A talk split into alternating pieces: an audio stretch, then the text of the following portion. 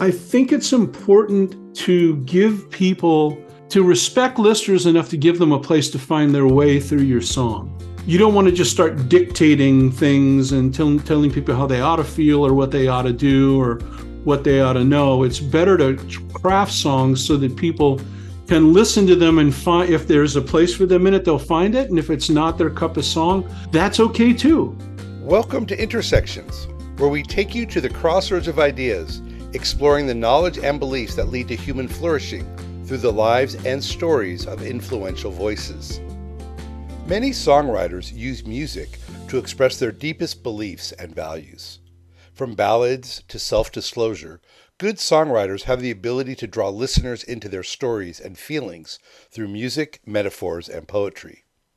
For over 40 years, Bob Bennett has been writing, singing, and performing songs that capture the power of family, relationships, and spirituality. His intricate guitar work combines with a voice that draws from his own life experiences, both positive and deeply challenging. His music navigates the sorrows and joys of life with faith and hope without skirting the difficulties of seeing life as it really is and can be. Bob Bennett, welcome to Intersections. Well, thank you very much, Seth. I appreciate being with you. Um, what tell us about the first song you've ever written? What was that song like? Well, this was a, a rather unimpressive, may, maybe impressive for like a 10 year old, but in the rear view mirror, not overly impressive. I was hugely influenced by folk music, pre Beatles folk music. And I was a huge Kingston Trio fan. And every once in a while, the Kingston Trio would put like a patriotic song on their albums. Well, I decided to go and do that likewise. And my little 10 year old self, I wrote a patriotic song, uh, a la kind of what John Stewart might have written uh, called Echoes of Freedom. Hmm. And that was my mom helped me a little bit. She was an un, uncredited co author, but uh, that was the first song I ever. Now, I was the kind of kid that when I walked to school, even before I started playing guitar, I made up songs and sang to myself all the way to school and back. So I was already uh, without un, without understanding what I was doing, I was already being drawn into creativity and writing and so forth. Wonderful. So, what was? How old were you when that when that first when you wrote that first song? It was uh, about ten years old. Ten years old. Wow, wow. And um, yeah, talk a little bit about how you got that became interested in in songwriting. Well, I mean, you know, initially I'm camped out next to the family turntable and listening to all this music. And I'm, you know, little husky Bobby Bennett from Downey, California, bedroom aerospace community back in the late 50s, early 60s and this music was kind of my window into the larger world. And when you're a kid at least back then grown grown-ups appeared to have all the they could do whatever they wanted. They were grown-ups.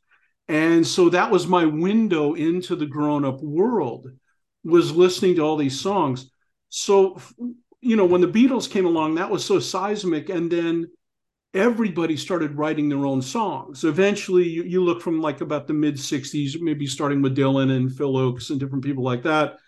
Um, Gordon Lightfoot, you've got people writing their own songs, and then the songs are the underpinning of their artistry. And I, I was very much drawn to those people, still am to this day. I see. Uh, and then, so did you get take guitar lessons, or you taught yourself? My uh, older brother Michael is uh, eight years older than I am, and he started playing guitar. And then uh, my parents went down to Tijuana and got me a little a scaled down guitar. I may I may mispronounce this for the Spanish speakers in the audience, but uh, they called it a, a requinta guitar, a little smaller scale size guitar. And so they brought this guitar home, and my brother started teaching me chords. And as soon as it started to sound like music, that was it for me. I was I was off to the races. Wow. Um, and then did you study music in college or no i i didn't i mean i tried and and uh, you know the old joke of how do you make a guitar player quiet down answer put a chart in front of them i'm kind of that guy I, I don't really read very well at church a little bit i can sight read a little bit when we're in the hymnal and so forth but but I, I'm I'm not I'm not really very well schooled in a conventional music sense. I was more of the listening, copying by ear kind of guy. Yeah, got it. Yeah, and a lot of those folk musicians probably like that as well. The tradition that you. Yes, yeah, uh, yeah. I, I, some of them had training that they they might have kept on you know on the down low, but most of these people came by music naturally in their youth, just like I did. Yeah. Uh-huh.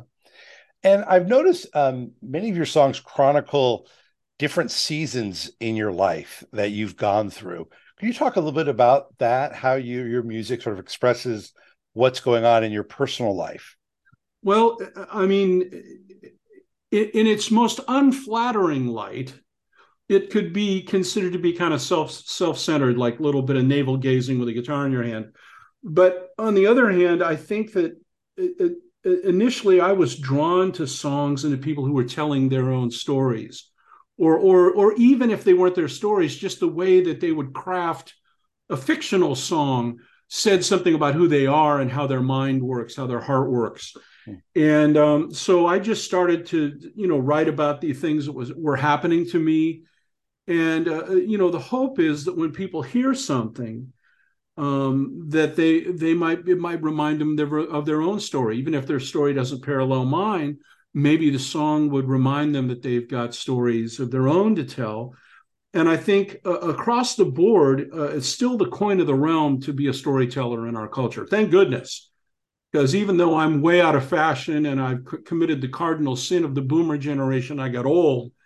Um, I'm not the current thing anymore, but people are still drawn to stories. And as long as I can find a few of those people in a room and they don't throw stuff at me, then I go play. Could you do a song that that encapsulates a story uh, from your life? You share a little bit about the background of a song, and yeah, yeah.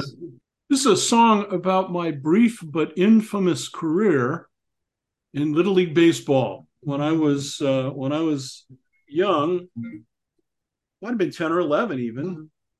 I went out for Little League baseball. Now I I'm horrible at sports. I was then. I am to this day, rotten at it.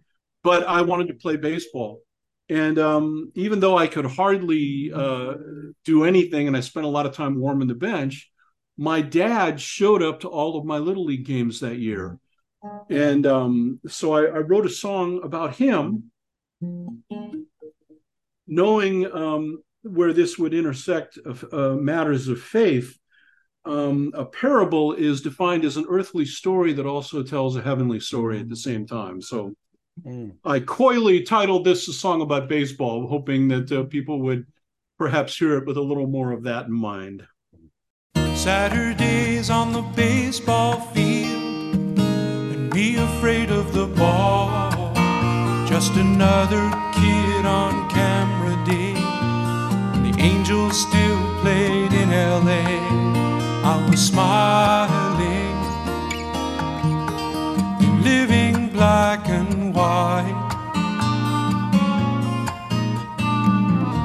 Baseball caps and bubble gum.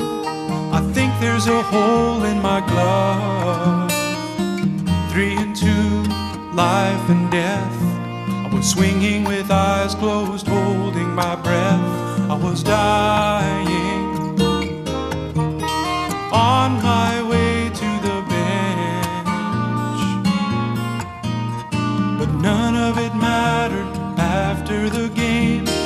father would find me and call out my name. A soft drink, a snow cone, a candy bar, a limousine ride in the family car.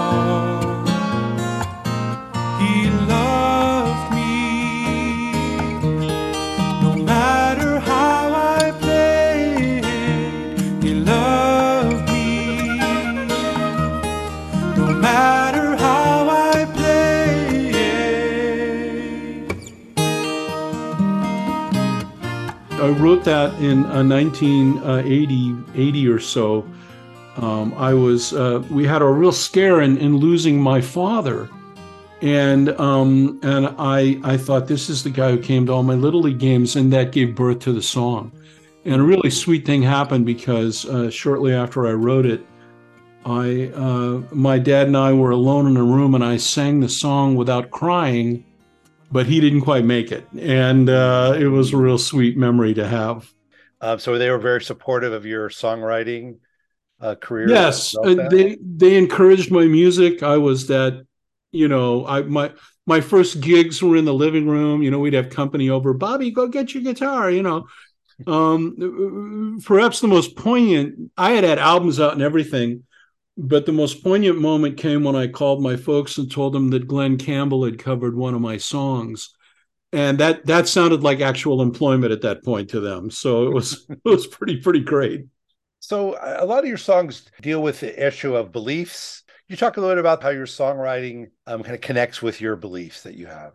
Well, I mean, I I sort of initially, you know, I I was writing all of the tortured, unrequited love songs and things like that. You know, I was imitating all the people I was listening to, some some of the greats, but uh, imitating that kind of music. Um, in 1977, um, it was kind of a fluke thing. I, I, out of curiosity, I was reading a modern translation of the New Testament. I didn't I hadn't messed around with that stuff for years. I mean, I once they didn't make me go to church, I didn't go.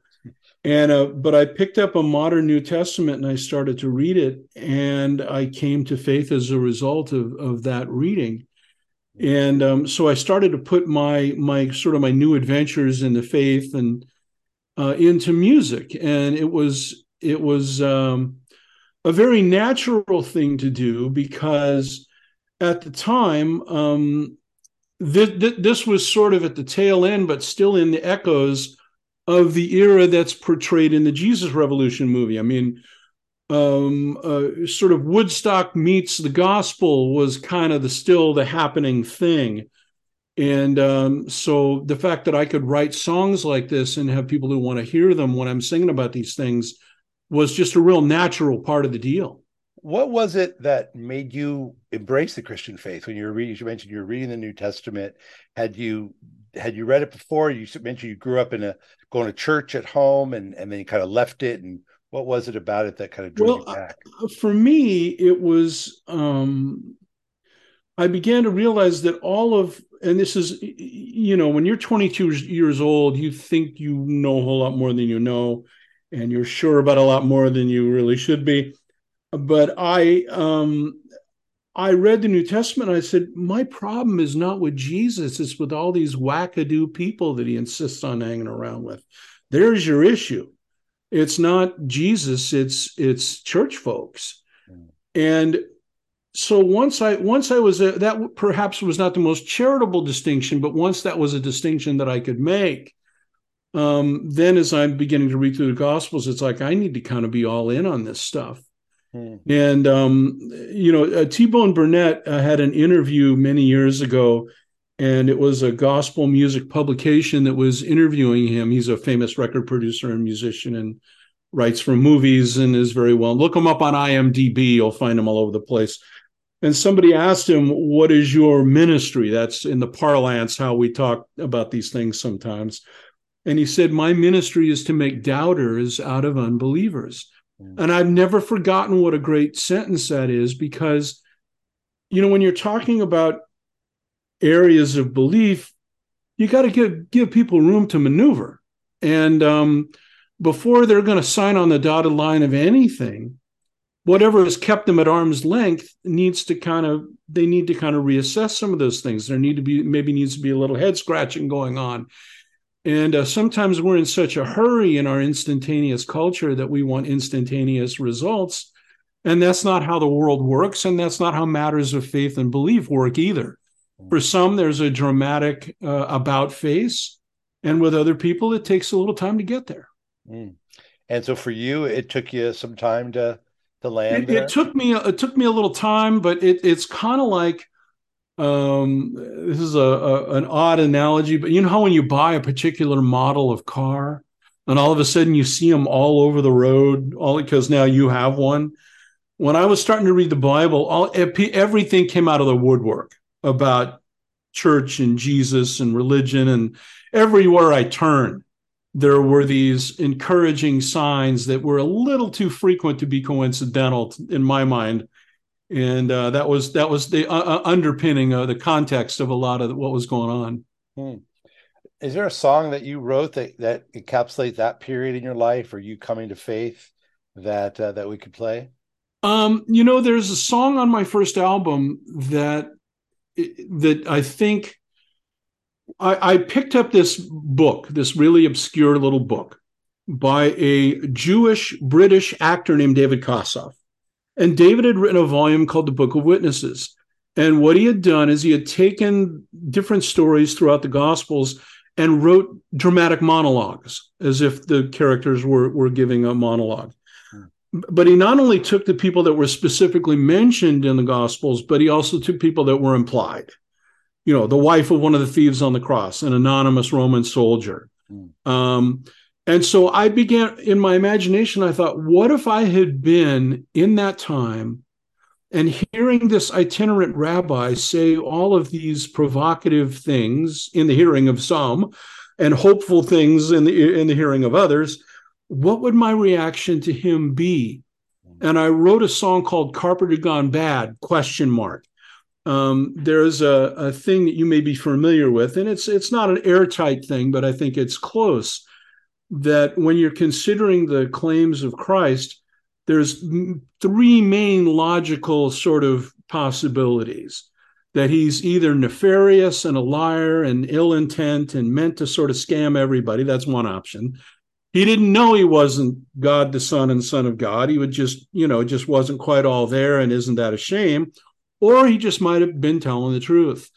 And um, so I worked a little bit of that into the song. And, and so even though it's not directly my story, my imagination was what do I make of this, you know, Yeshua if I encounter him in, under those circumstances? There's a man down in the street, says he's the Messiah. Telling people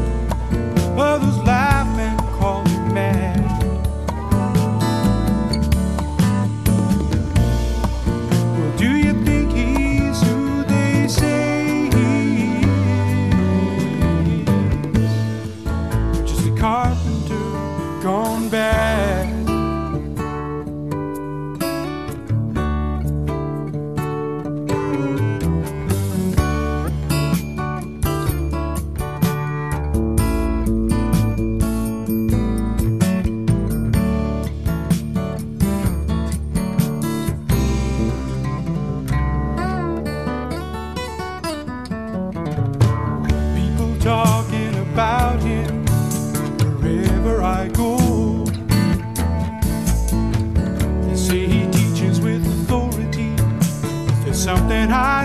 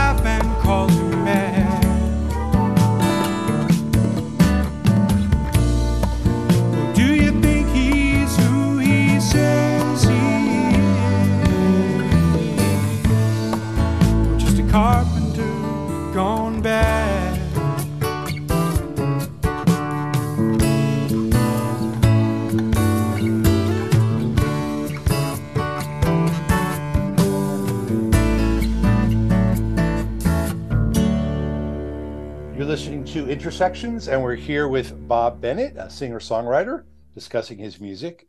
Um, who have been some influential songwriters in your life? Well, in one sense, there's there's very much the usual suspects that you would expect from a guy my age. Uh, James Taylor, Joni Mitchell, Gordon Lightfoot, Stephen Bishop, um, Mac McAnally, um, you know, people that I just I pay attention. Bruce Cockburn, huge influence. Um, he still he just put out a new album. That guy is like the Energizer Bunny. He just keeps going. Hmm. Um, then I, I, I, met up with some fellow travelers that have been a real influence. Uh, David Wilcox, uh, Pierce Pettis, uh, Kate Rusby over in the UK. I don't know all these folks, but I pay real close attention to what they do. And before I'm ever a music maker, I'm still that kid parked next to the family record player. I'm a grateful listener. When I hear a great song, I'm just a happy guy. Hmm. You know, I, I um I still enjoy music as much as I uh, uh, hearing it as much as I do playing it. Hmm. For for anyone who is maybe an aspiring songwriter themselves, um, what what do you think is critically important for any kind of songwriter? Well, I subscribe to what I call the bank teller method of learning songwriting. Um, it, it is said that if you train as a bank teller, they don't school you in counterfeit money. What they do is they have you handle real currency so much that when the uh, fake comes along through your hands, you know it. And I think it's the same way. Um, you want to expose yourself to great songwriting, great theater, great books, great movies, whatever you can do. Now, now sometimes you have a guilty pleasure. It's like, yeah, I saw Animal House for the 15th time. You know, it's not all artsy, you know, under glass uh, type of stuff. But um, it's my experience that when I'm around people who are working at a certain level, it just inspires me whether they're doing songwriting or not it just makes me want to do better. Hmm. Um, so you know when when Paul Simon puts out a, a, I haven't even heard it yet, but he puts out a 30 minute piece based on the Psalms, and he's still doing doing this at like 80 plus years old. It's like I want to be like him when I grow up. You know? Oh, wow. Yeah. Paul Simon just did a, a song about the Psalms. He did. He has. It's a, and I haven't even heard it yet. I'm waiting to listen to it with my wife. Um, it's a 30 minute piece. It's released as one 30 minute track. It's been it's been uh, uh, designed to listen to continuously all the way through wow. as one piece. And it was I may have this not precisely right, but it was apparently the result of a dream that he had wherein he somehow was imparted information that you're going to write a project on the Psalms. And this dream that he had evidently was persistent enough that he finally just hauled off and did it. Wow, interesting. Huh.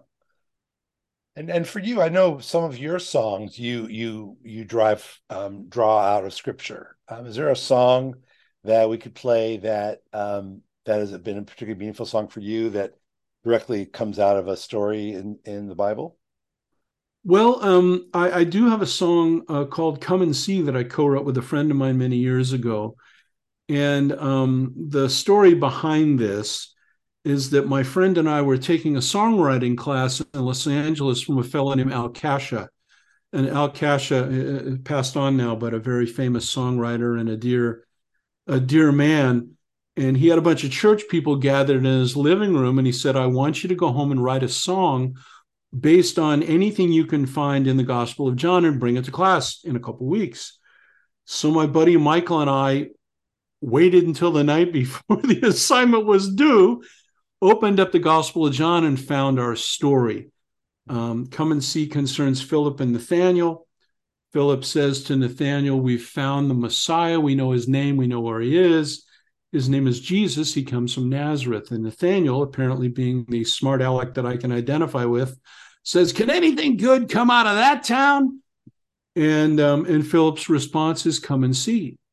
And I think if you're a, a person of, of faith and you have any desire to share what you know and what you care about, there's always a huge come and see for yourself attached to that. And uh, so that's the song, Come and See.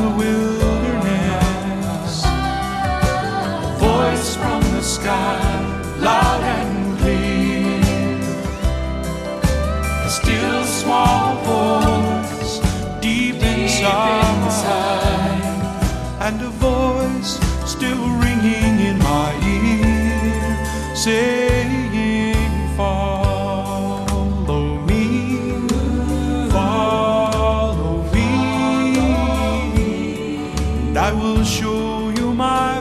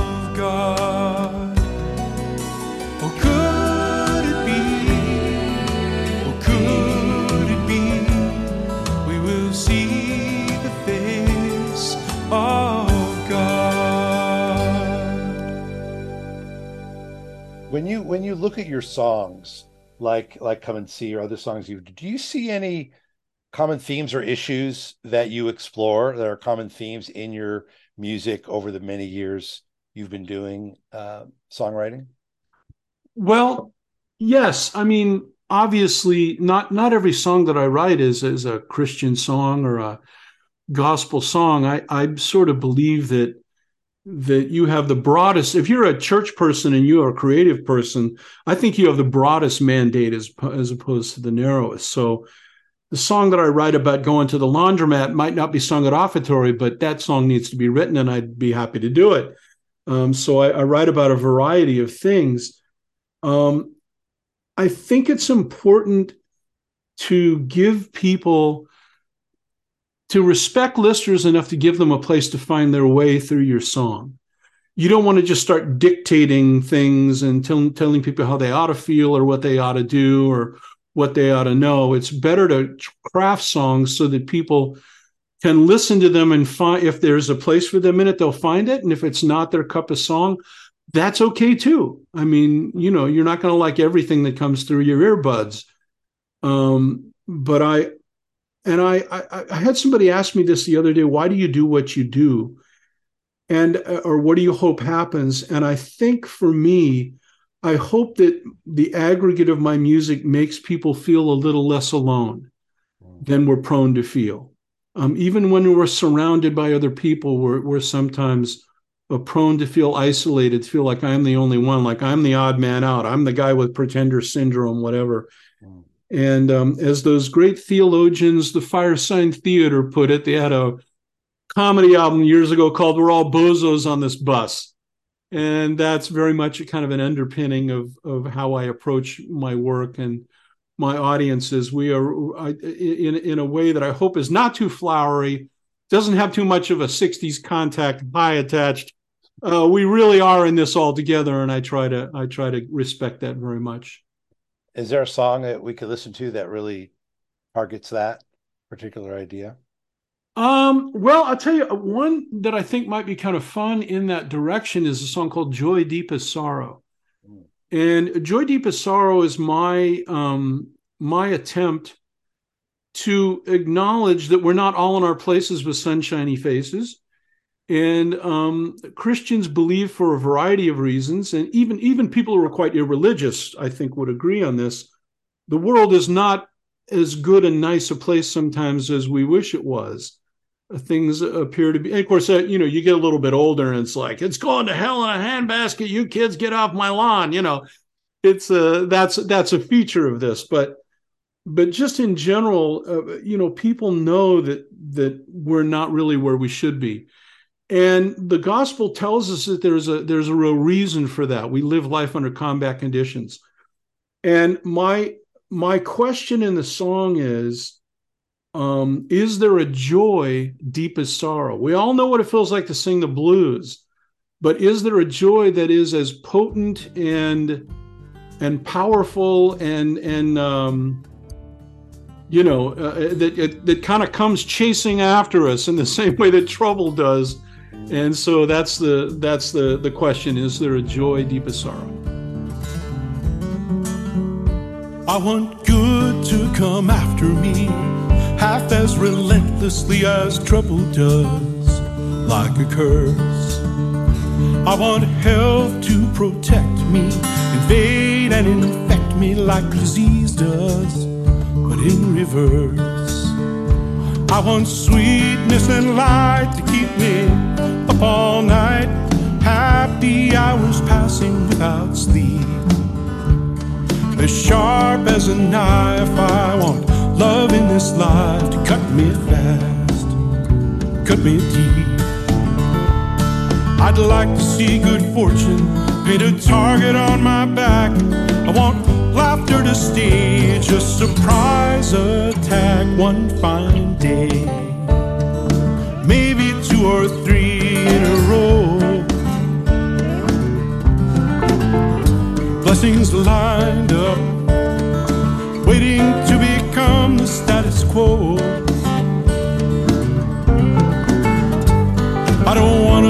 Unfaithful, but I really want to know is there a joy deep as sorrow?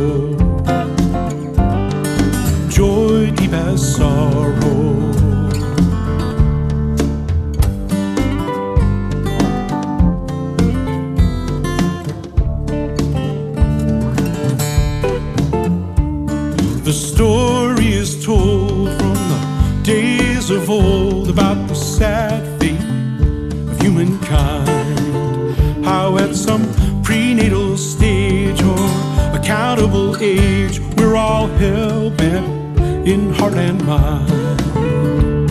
We used to call it sin, but now we're not so sure. Seems when everybody's God, then there's no need for a cure or one fine day.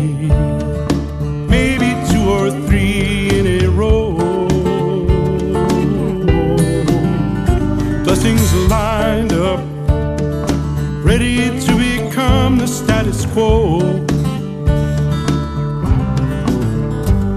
I don't want to be unfaithful, but I really want to know is there a joy deep as Have you experienced a time in your life where you've had a, a joy as deep as sorrow in, in your own walk of in your faith?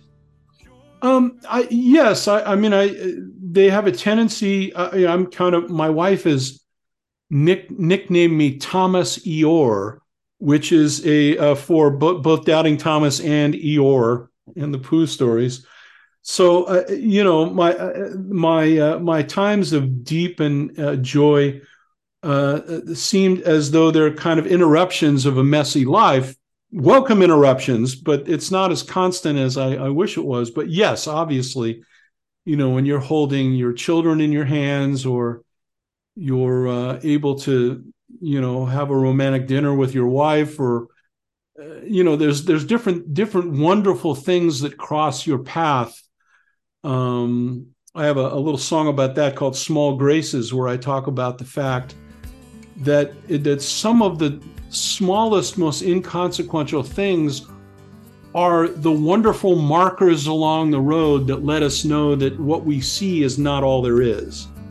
And um, so I, I just I try to keep an eye out for those whenever I can. Sometimes they slip by without notice. Sometimes they're very hard to see. Other times it's all so clear when they're happening to me.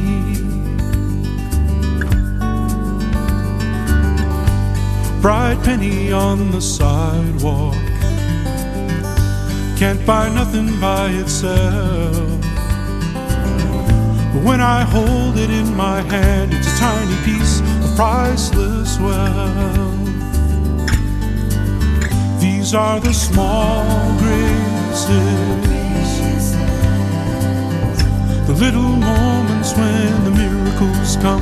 These are the small graces small graces leading me to the larger ones.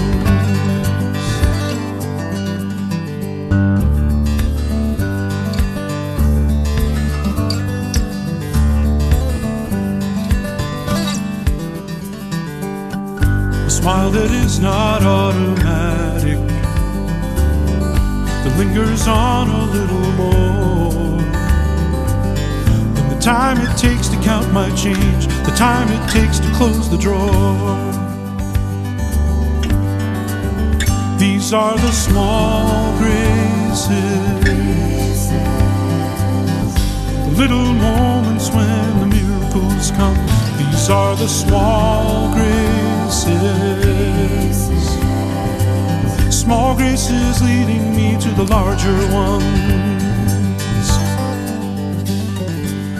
Small graces surely have a meaning beyond their merely passing by. They are a reminder to the heart there's more to life than meets the eye. More to life than meets the eye. Oh.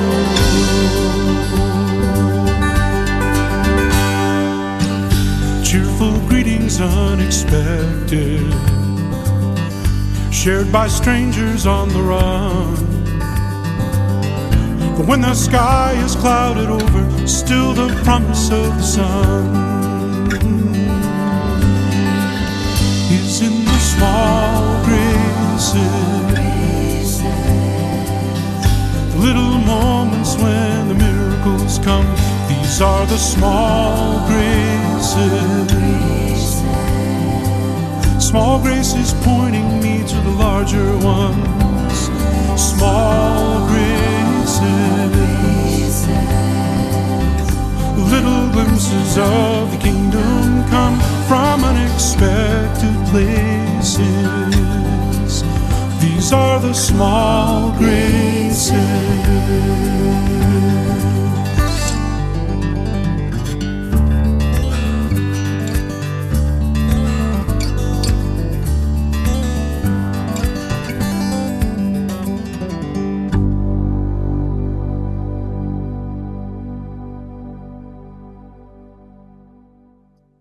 Listening to Intersections. We're talking with Bob Bennett, who is a singer and songwriter.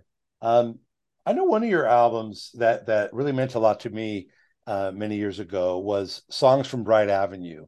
Um, I think you were going through a difficult difficult time. Could you talk a little bit about that, the time you were going through in your life, and and how those songs came out of that particular period in your life?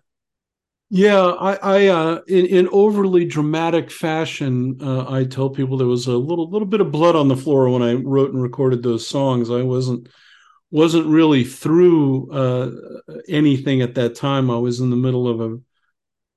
I mean, this is kind of almost redundant say a horrible divorce. They're usually all horrible.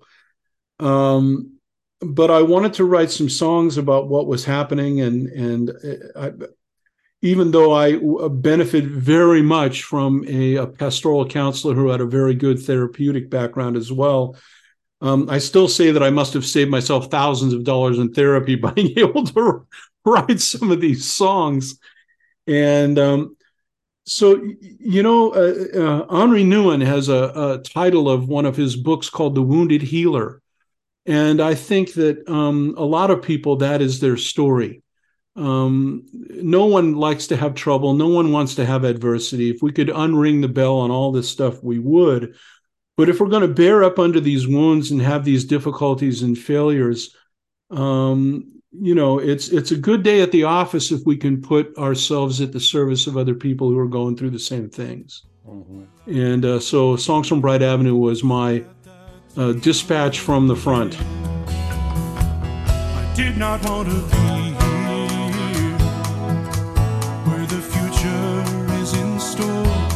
my name is on the mailbox, and my key fits in the door. living in this present tense is the best that I can do. It's clear that I am supposed to be here on Bright Avenue. How did, in that period of time when you were going through that divorce, how did did you work through that with your faith? Um, so that was a very difficult time, and and what was that like? Did it challenge your faith commitment or what was that like? Yeah i mean i i i um i definitely i definitely was at the oh lord just strike me dead phase of my life you know?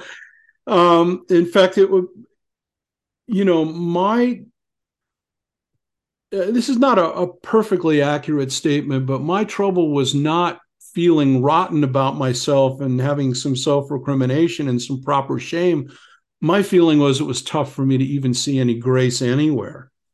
Um, perhaps the most audacious thought that crossed my mind is that God still loves me and my faith still means something and I'm supposed to carry on even though I'm broken in a million pieces. Mm. Um, so I, I, my faith was challenged and yet I, I felt as though you know once you've been through that and come out the other side i mean you know i, I have a um, forgive me for quoting myself yet again here but i have a song uh, that i wrote uh, called lord of the past and basically what it says uh, it, it makes reference to the fact that we talk an awful lot about forgiveness and new beginnings and grace and so forth. But we also live in a world where where the new testament says that when things are sown they will invariably be reaped which means that consequences can be very pervasive.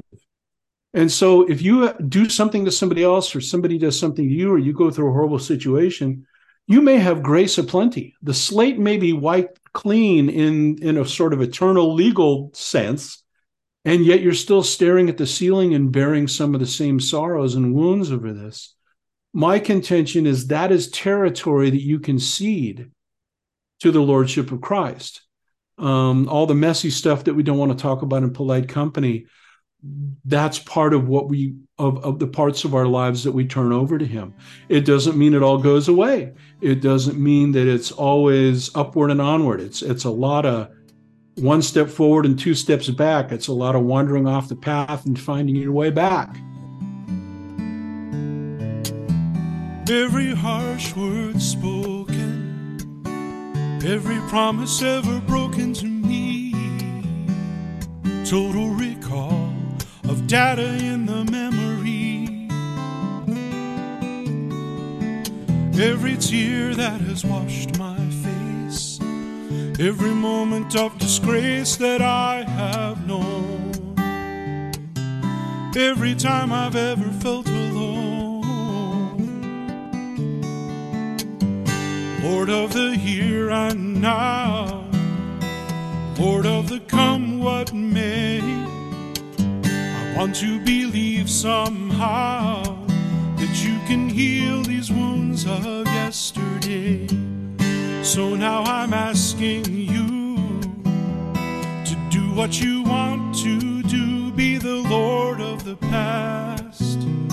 Oh, how I want you to be the Lord of the past. all the chances I let slip by, all the dreams that I let die in vain.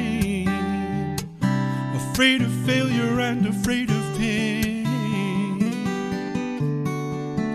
Every tear that has washed my face, every moment of disgrace that I have known, every time I've ever felt alone.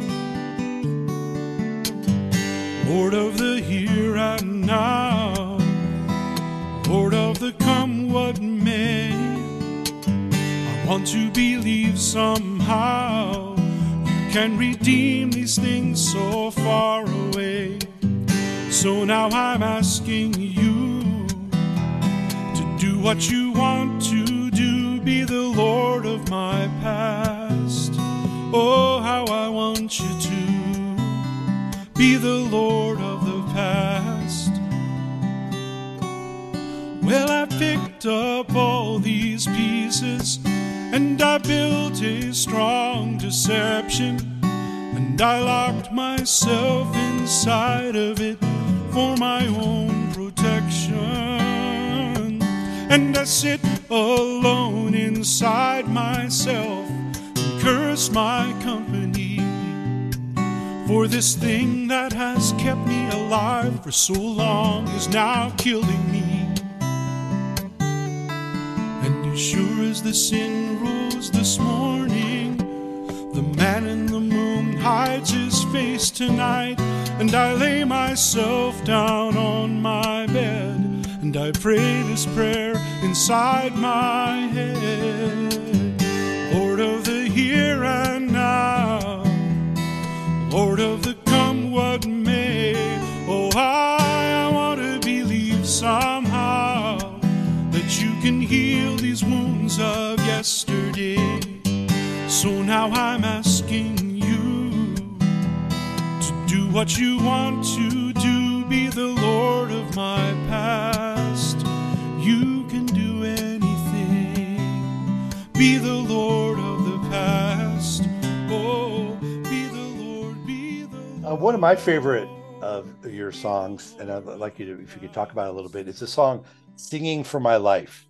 It seemed very. Um, I remember listening to it years ago. Very autobiographical. You're sort of sharing your heart about being a singer and a songwriter, and all the kind of tensions with that and motivations. And could you talk a little bit about that song? Yes, I, I uh, the first line of the song is I don't think I'm supposed to tell you just how much this means to me. And the reason that I, I, I said that line is that especially in religious circles, um, as long as we couch things in, oh, I'm just a servant and I'm just a humble guy and I really want, but the fact is, there's always an ego involved. Uh, when, whenever you get up to do something, there's a part of you that says, "Hey, look at me! I want to do this." and I want you to like what I do, and I want you to like me. Um, so I try to tell young artists don't don't uh, deny that part of who you are. Just make sure the tail's not wagging the dog. Hmm. You have a good night and a concert, and everybody thinks you're wonderful. Go home, take out the trash, get some perspective. You know, um, but it's it's really been my honor to do this. I I I have often said I, I the the guy who stands up and plays for an hour and a half, I like that guy. I want to be that guy all the time. I just have to deal with the other 22 and a half hours of the day when I'm not, you know, when things are a little more complicated, a little less predictable than they are when I'm doing my work. Yeah, uh, I, that's what I really like about the song. It sort of shows the that we all can have mixed motives and and in whatever we do. And um, and I, I like the way your song articulates that.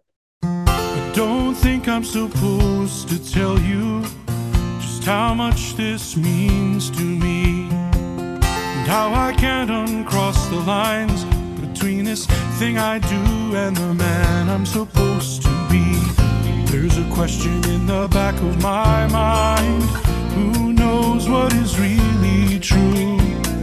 I sing these songs and you listen to me, but who's doing the favor for who? I am singing for my life.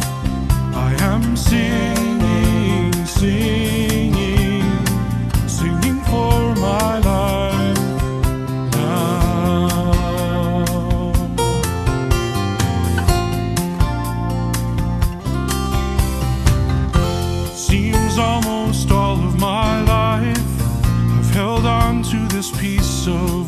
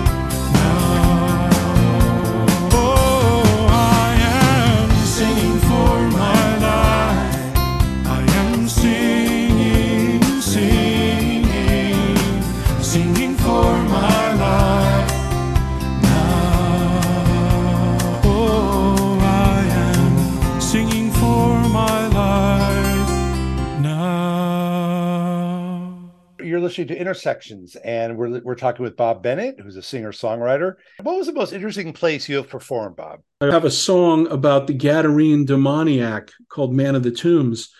And I had a chance to stand on the shore of the Sea of Galilee a couple times and sing that song right in the place where it happened. Let's listen to your song called Man of the Tombs, about a man who is demon possessed, who Jesus confronts and casts out the demon. Man of the tombs. He lives in a place where no one goes, and he tears at himself and lives with a pain that no one knows. He counts himself dead among the living. He knows no mercy and no forgiving. Deep in the night, he's driven to cry out loud. Can you hear him cry out loud?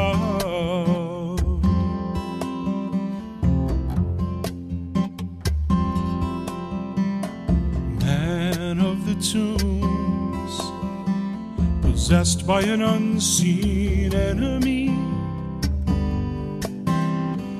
Breaks every chain and mistakes his freedom for being free. Shame and shamelessness equally there, like a random toss of a coin in the air. Man of the tombs, he's driven to cry out loud underneath this thing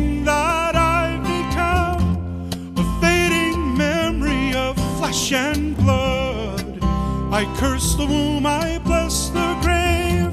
I've lost my heart, I cannot be saved. Like those who fear me, I'm afraid. Like those I've heard, I can feel pain. Naked now before my sin, and these stones that cut against my skin. Some try to touch me, but no one can. Man of the tombs I am.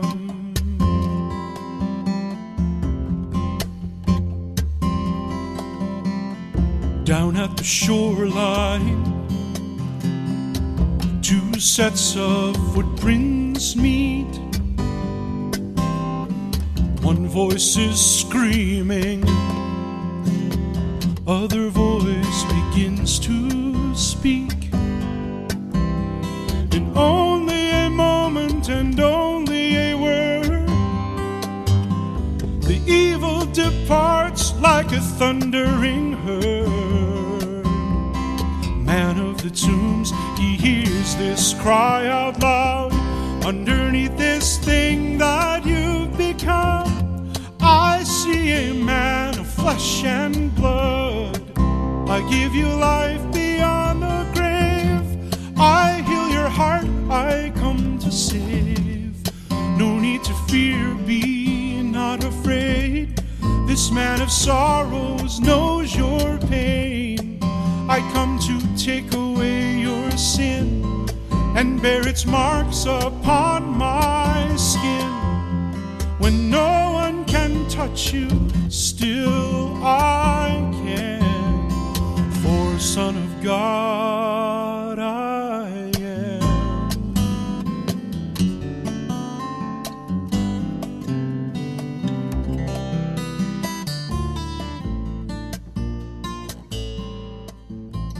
Well, any any final song you want to play for us uh, today? Well, um, you know, I do have a song that I uh, often um, play toward the end of my concerts uh, called Altar in the Field. And um, gratitude is not my strong suit. I have to remind myself that it's a good thing to be grateful. Um, and fortunately, I've got good company because apparently in the Old Testament, as the nation of Israel was wandering around in the wilderness, um, God would intervene and they would sometimes forget what had happened. Their attention span could be pretty short.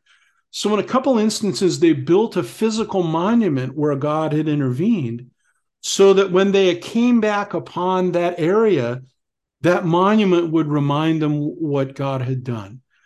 And um, I, I, can't build anything, but I do build songs. And so I built this little song to sort of scatter around. And um, it's the, the notion that um, that we are to remember. And the admonition to remember who God is and what he's done is not because he has some sort of divine ego problem and he needs the attention. Um, in, in the faith that I know and understand, it does us good to remember these things. And uh, so, uh, altar in the field would be my uh, my benediction for today's visit. I build an altar in the field so I'll remember back to this time when it's so. Bob, thank you so much for being on Intersections today. Thank you, Seth. Great conversation. I hope you'll uh, I hope you'll have occasion to have me back again if I put out something new or whatever. It's just been great to talk to you. Bob Bennett is a singer songwriter who has been writing music for over 40 years. His music can be found and downloaded at bobbennett.com.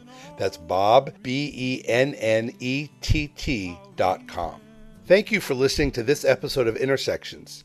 Intersections is produced in association with KSQD 90.7 FM in Santa Cruz, California. To subscribe to the podcast, click follow in your Apple, Google, or Spotify podcast app and make sure to leave a review.